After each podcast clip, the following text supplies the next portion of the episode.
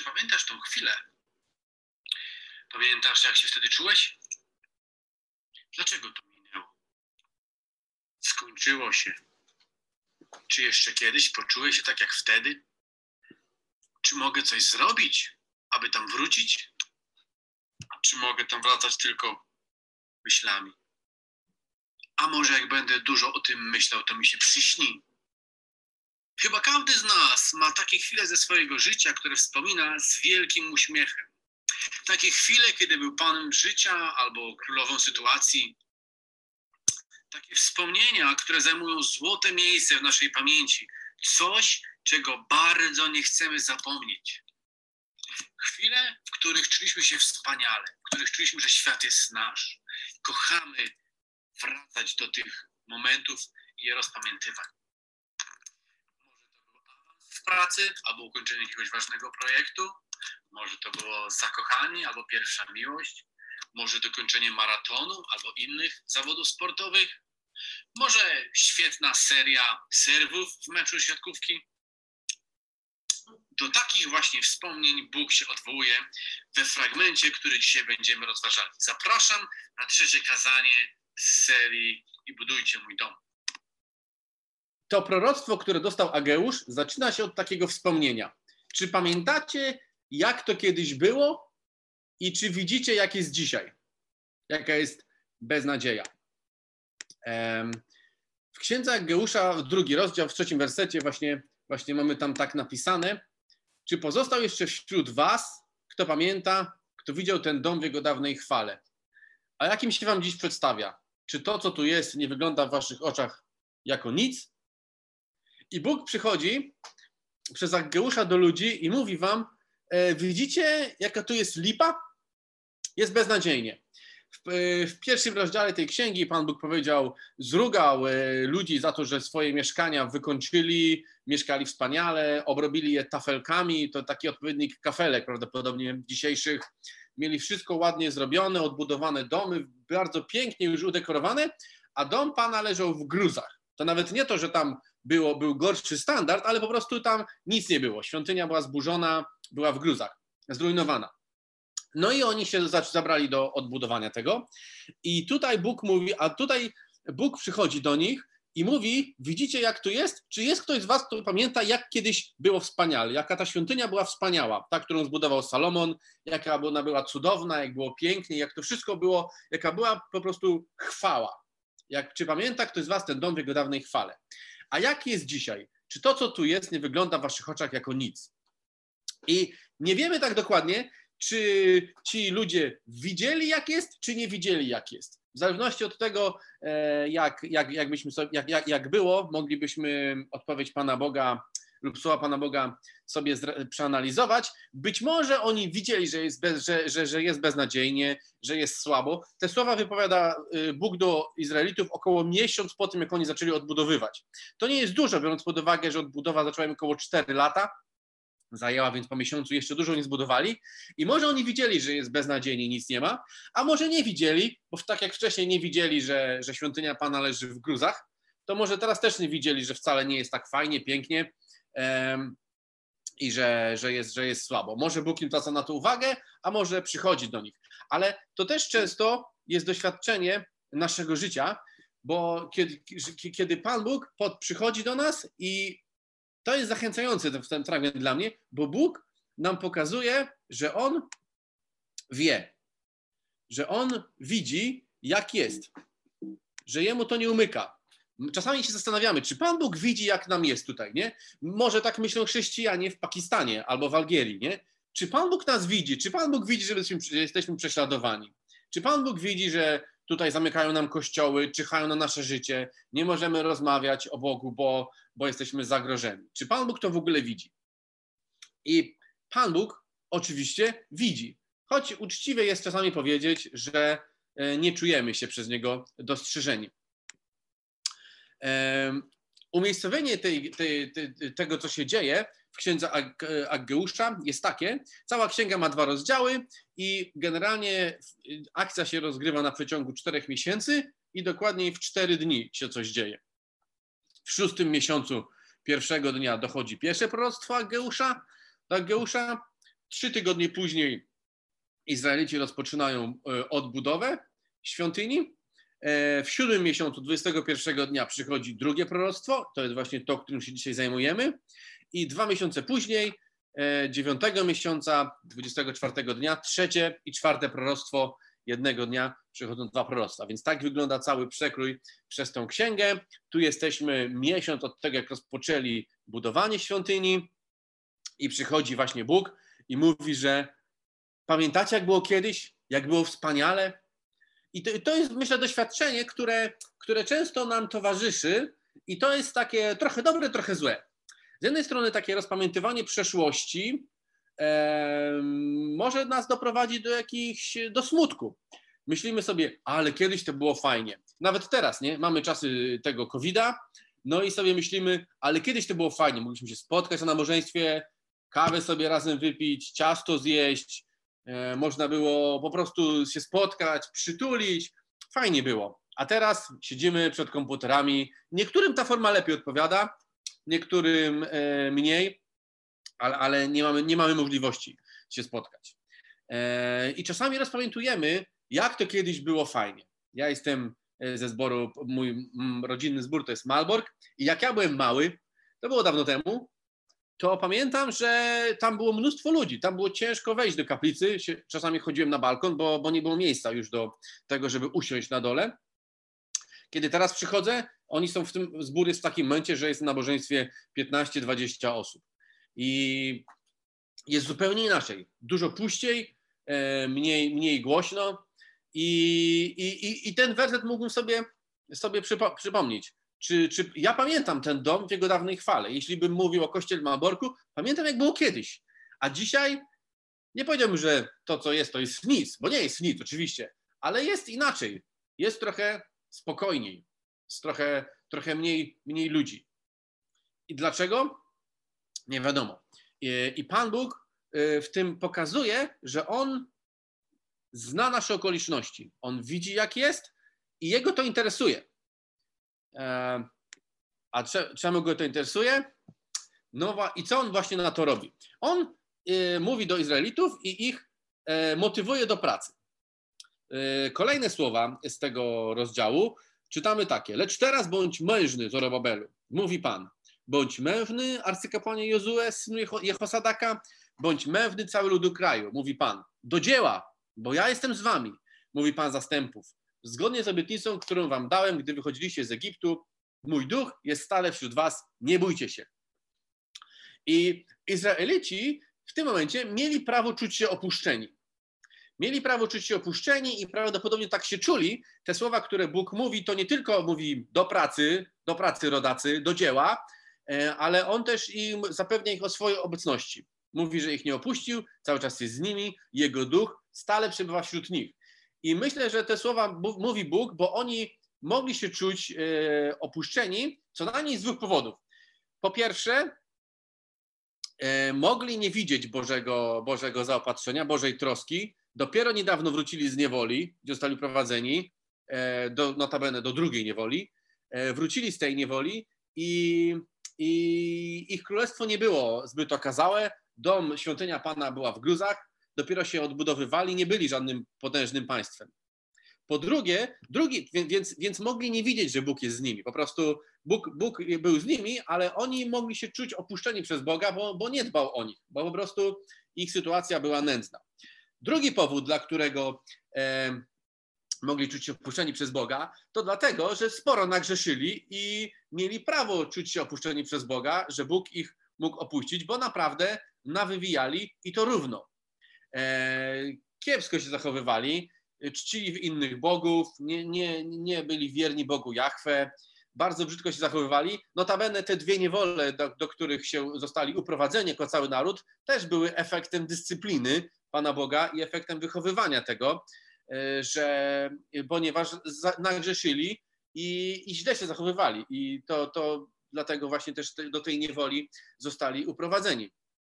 Bardzo, bardzo źle się postępowali i dlatego mogli sobie myśleć, no nagrzesiliśmy, więc Pan Bóg nas e, opuścił. Po prostu przestał być pośród nas, no bo nie żyjemy tak jak jego lud. No. Nie żyjemy jako jego lud. Uczciwie, kiedy sobie by spojrzeli w oczy, to mogli powiedzieć, no y, my jesteśmy ludem Bożym, no ch chyba nie, chyba nie teraz, chyba nie za bardzo.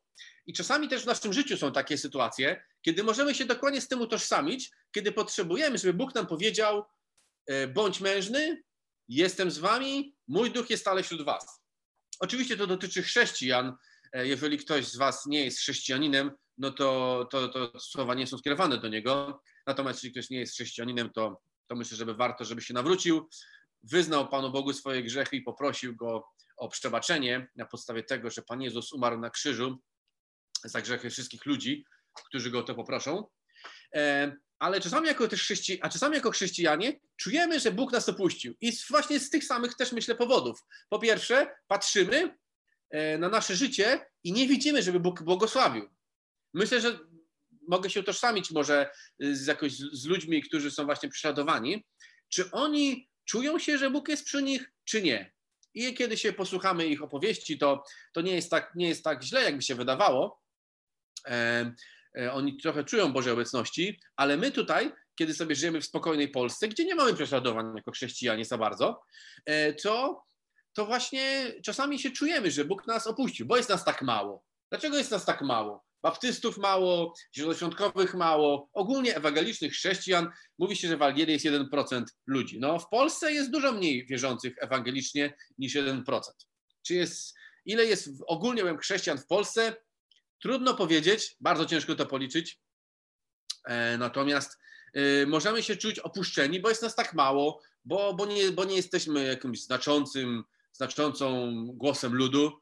E, możemy się indywidualnie, każdy z nas może przeżywać trudności, czy to w czasie choroby, czy w czasie zmagań z pracą, czy w czasie innych problemów rozmaitych. Możemy się czuć opuszczeni przez Boga. A z drugiej strony czasami czujemy się opuszczeni przez Boga, bo nagrzeszyliśmy, bo nawywijaliśmy, bo no, zrobiliśmy dużo brzydkich rzeczy, skrzywdziliśmy kogoś, skrzywdziliśmy siebie, skrzywdziliśmy Boga, zawstydziliśmy Go, yy, rozzłościliśmy Go. Więc, więc czasami sobie myślimy, no ja tak nagrzeszyłem, że no jeśli byłem, nie wiem czy jestem chrześcijaninem. Jeśli byłem, to już chyba nie jestem, e, a jeśli, a jeśli, a jeśli w ogóle kiedykolwiek, może nigdy nie byłem, no bo czy chrześcijanin tak grzeszy, jak ja nagrzeszyłem? Czasami sobie myślimy tak. I Pan Bóg obiecuje swoją obecność przy swoich ludziach trwale. I w piątym wersecie tutaj czytamy zgodnie z obietnicą, którą wam dałem, gdy wychodziliście z Egiptu. Prawdopodobnie chodzi o słowa z Księgi Wyjścia, to jest druga Księga Mojżeszowa, rozdział 29, werset 45-46. E, w kilku komentarzach biblijnych doczytałem, że prawdopodobnie Aggeu, Bóg w księdze Aggeusza odwołuje się do tej, do tej obietnicy, która została dana Izraelitom w księdze wyjścia, rozdział 29, 45 werset. Tam czytamy takie słowa: I będę mieszkać pośród synów izraelskich i będę ich Bogiem. I poznają, że ja Pan, ich Bóg, których wyprowadziłem z ziemi egipskiej, aby mieszkać pośród nich. Ja Pan, ich Bóg. To jest obietnica, na którą się e, prawdopodobnie tutaj Bóg powołuje, kiedy, kiedy mówi o swojej obecności, o tym, że Jego duch przebywa e, stale wśród nich, o tym, że jest z nimi i zachęca ich, e, żeby byli mewni i zachęca ich do dzieła. Więc to jest druga rzecz, którą Pan Bóg robi i, i to też nam pokazuje, że Bóg to nie jest, jak, nie jest jak człowiek, który zrywa przymierze, kiedy druga strona nie dotrzymuje umowy. My ludzie tak czasami robimy. Czasami, czasami, a czasami często tak robimy. E, kiedy zawieramy z kimś jakąś umowę, przymierze i kiedy druga strona nie dotrzymuje swojej umowy, no to my się czujemy zobowiązani i pełnoprawni, żeby tą umowę zerwać, bo druga strona nie dotrzymała umowy. Jednak przymierze, które Bóg zawiera ze swoim ludem, zarówno w czasach Starego Testamentu, jakie zawarł z Izraelitami, jak i w czasach Nowego Testamentu, kiedy człowiek zostaje chrześcijaninem, to jest przymierze wieczne. I kiedy i Pan Bóg jest wierny swoim słowom, wierny swojemu przymierzu. I kiedy my nie dotrzymujemy umowy, nawalamy i robimy nie tak, jak trzeba, no to Pan Bóg jest wierny, Jego obecność jest, jest cały czas pośród tymi, tymi, którzy są Mu wierni. No i trzecia rzecz w tym rozdziale, która e, w tym proroctwie, no to kasa. E, po prostu żeby coś zbudować, trzeba mieć pieniążki. A jeśli chce się zbudować świątynię na wypasie, e, mając w pamięci tamtą świątynię, która była Salomona, no to trzeba mieć w ogóle dużo pieniędzy. I Pan Bóg, i Pan Bóg też się o tą dziedzinę troszczy. To jest ważna dziedzina i już Izraelici pokazali, że, że w, tym, w, ty, w tej księdze Ageusza już czytaliśmy, że słabo im poszło, że zaniedbali priorytety. Kiedy, kiedy dom Pana był zburzony, leżał w gruzach, to oni mieli już wspaniale wykończone swoje mieszkania i swoje siedziby, więc e, tutaj nie popisali się. No i jak Pan Bóg na to reaguje? Bo Bóg wie, że żeby coś zbudować, to potrzebne są środki materialne, środki finansowe. I w szóstym wersecie tego księgi Ageusza 2 czytamy właśnie takie słowa, w jaki sposób Bóg na to odpowiada. Mówi tak, gdyż tak mówi Pan zastępów. Jeszcze raz, za małą chwilkę, poruszę niebiosa i ziemię, morze i ląd stały. Poruszę wszystkie narody, tak że napłyną kosztowności wszystkich narodów i napełnię ten dom chwałą, mówi Pan zastępów. Moje jest srebro i moje jest złoto, mówi Pan zastępów. I pan, więc Pan Bóg pokazuje tutaj, że On y, ma w rękach wszystkie pieniądze świata y, i że On się zatroszczy o to, żeby była kasa na odbudowanie tej świątyni. Mówi, że ja poruszę wszystkie narody tak, że napłyną kosztowności i napełnię ten dom chwałą. Więc, y, więc to nam pokazuje, że Pan Bóg, który oprócz tego, że wysyła, widzi, widzi, widzi, że świątynia jest nieodbudowana i że jest nędznie, to na początku. Później widzi, że że zachęca, zachęca do odbudowy i zapewnia swojej obecności i na końcu też się troszczy. Mówi, że ja też poruszę, ja sprawię, że spłynie kasa na to. To też nam pokazuje, że, że Pan Bóg y, troszczy się o finanse i On też wysyła je. Więc kiedy się zastanawiamy nad jakąś rzeczą, którą chcemy zrobić jako Kościół, jako chrześcijanie, jako ludzie, jeżeli rzecz jest od Boga, to na to się znajdą pieniądze. A nie musimy się o to bać a jeżeli nie jest od Boga, to się pieniądze raczej na to nie znajdą. Oczywiście nie zawsze to jest takie czarno-białe, czasami rzeczy jest od Boga, ale na kasy trzeba poczekać, a czasami na rzeczy nieboże e, są pieniądze.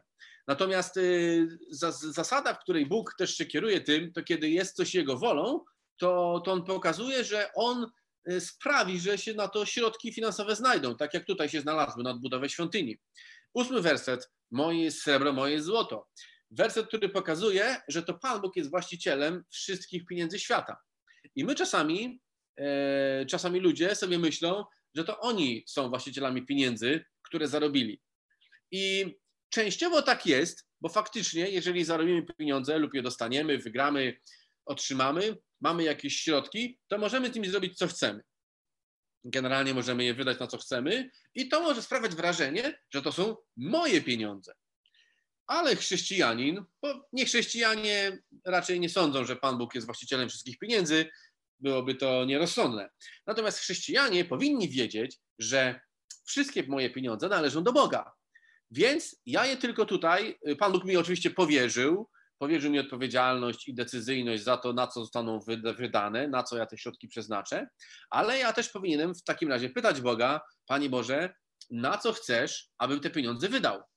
I to jest niezależne od sumy. Być może ktoś nas zarabia kilkanaście tysięcy złotych miesięcznie, ma dużo pieniędzy, którymi może coś zrobić. Należy pytać Boga.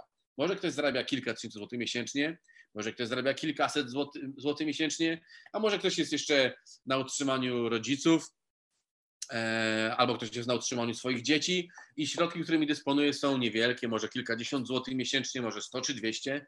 Generalnie wszystkie środki należą do Boga, więc należy Pana pytać, co chce, abym e, z tym pieniędzmi zrobił. Czy mam je przeznaczyć na taki cel, czy na taki, czy mam sobie kupić coś do jedzenia, czy mam sobie kupić czekoladę. Po prostu, co Bóg chce, abym z tymi pieniędzmi zrobił. Czy może zabrał żonę na randkę? Żona, tak, żona mówi, że tak. Okej, okay. jest to zawsze jakaś propozycja, opcja. E, te, te, te, ten, ten rozdział pokazuje mi bardzo mocno, że Panu Bogu zależy że Panu Bogu zależy bardziej niż Tobie, bardziej niż mi, bardziej niż Tobie, że to kiedy są Boże rzeczy, może nam się, czasami może się, czasami popadamy w taką pułapkę, że myślimy, że mi zależy bardziej niż Bogu. Mi zależy bardziej niż Bogu na tym, żeby było dużo ludzi zwierzących w Polsce. Mi zależy bardziej niż Bogu na tym, żeby uwolnić e, Asię Bibi. Mi zależy bardziej niż Bogu na tym, żeby zrobić jakąś konferencję chrześcijańską, młodzieżową, albo zwykłą, albo seniorską, albo na taki temat czy inny temat. Mi zależy na tym, żeby były nabożeństwa, a Panu Bogu chyba nie, no bo przecież skoro jest wirus i nie możemy się spotykać, to może, może Bogu nie zależy na tym. Ten rozdział pokazuje nam bardzo wyraźnie i nie możemy, coś co, coś, co nam czasami umyka, że Panu Bogu naprawdę zależy bardziej niż nam. I widzimy to w kilku, właśnie w trzech, co najmniej w trzech punktach w, w, drugim, w drugim rozdziale, w tym trzecim proroctwie, w drugim proroctwie w tej księgi, że Pan Bóg widzi, jak się sprawy mają, On ma taki prawdziwy wgląd na sytuację i jeżeli jest źle, to On widzi, że jest źle. A jeżeli jest dobrze, to On widzi, że jest dobrze.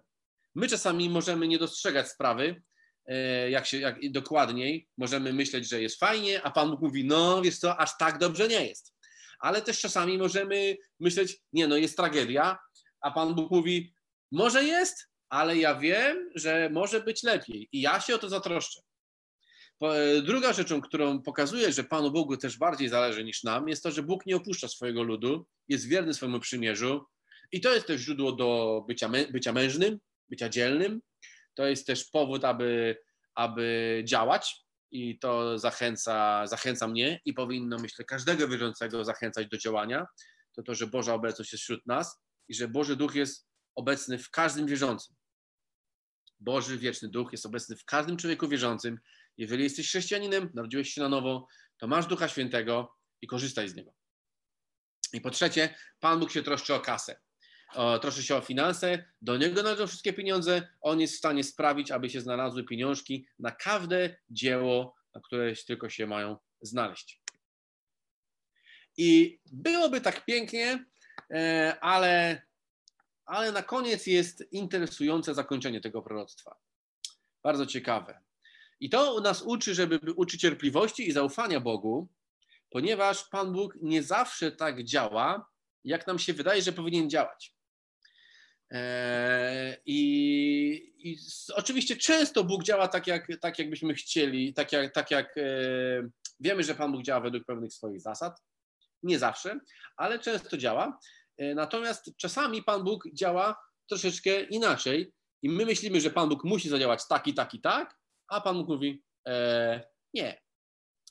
Dlatego potrzebujemy być cierpliwi i potrzebujemy ufać Bogu, ponieważ i to proroctwo kończy się w wersecie dziewiątym. Czytamy tak, przyszła chwała tego domu będzie większa niż dawna, mówi Pan zastępów i obdarzy to miejsce pokojem. Cóż za piękna obietnica, prawda? Tylko, że ona się jeszcze nie spełniła. I ci ludzie, którzy przystąpili do odbudowy tej świątyni, e, kiedy to usłyszeli, to mogli nabrać entuzjazmu i mówić: No, jedziemy z koksem. Pan Bóg, Pan Bóg załatwi kasę, odbudowujemy. I jeszcze mówi, że przyszła chwała tego domu będzie większa niż dawna. Dawna, czyli pewnie tutaj można się domyślać, że to chodzi o świątynię Salomona, czyli jeśli chwała tego domu będzie większa niż świątyni Salomona, no to super. Elegancko odbudowujemy. I miejsce to obdarzę pokojem. Wow. Miejsce to obdarzę pokojem. Super.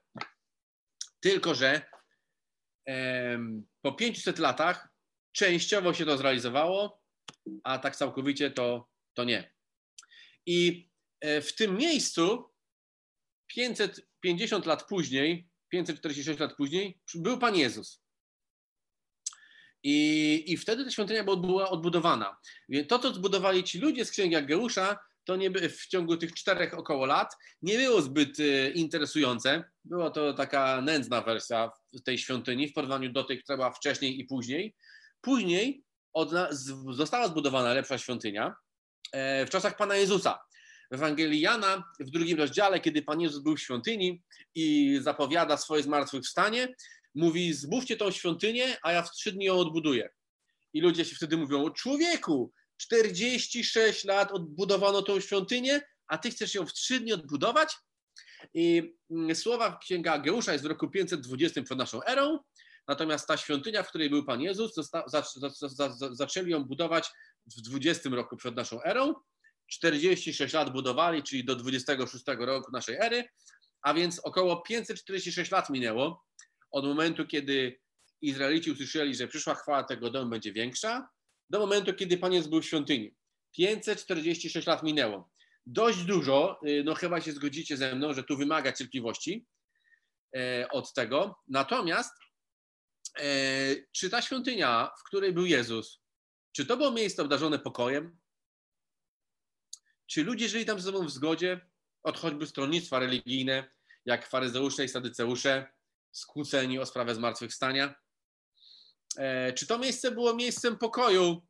No, kiedy Jezus tam się pojawił, to, to już było coraz mniej tam spokojnie, aż do momentu, kiedy go zabili. Czy to było miejsce obdarzone pokojem, kiedy oni byli pod panowaniem Rzymian? No nie. Więc e, to pokazuje nam, że te słowa odnoszą się prawdopodobnie do nieba, do miejsca, kiedy, kiedy, kiedy będzie obdarzone pokojem i przyszła chwała tego domu, to, to będzie po prostu w niebie. Tam zobaczymy w pełni, w pełni taką Bożą świątynię, jaką Bóg sobie zaplanował, jaka jest e, wspaniała i to będzie miejsce obdarzone pokojem.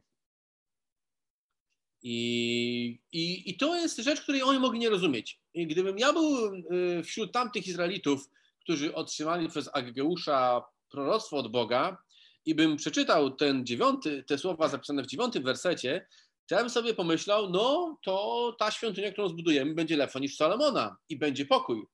Ale tak się nie stało. Dlatego musimy być cierpliwi i musimy ufać Bogu, e, ponieważ Jego drogi często są zupełnie inne niż nasze drogi. E, I kiedy On chce coś zrobić, to On oczywiście to zrobi, ale to nie zawsze będzie wyglądało tak, jak nam się wydaje, że powinno wyglądać. No bo to nie my mówimy Bogu, jak ma żyć, tylko to Bóg mówi nam, jak mamy żyć. I to my jesteśmy stwórcą, stworzeniem, a Bóg jest stwórcą. Amen.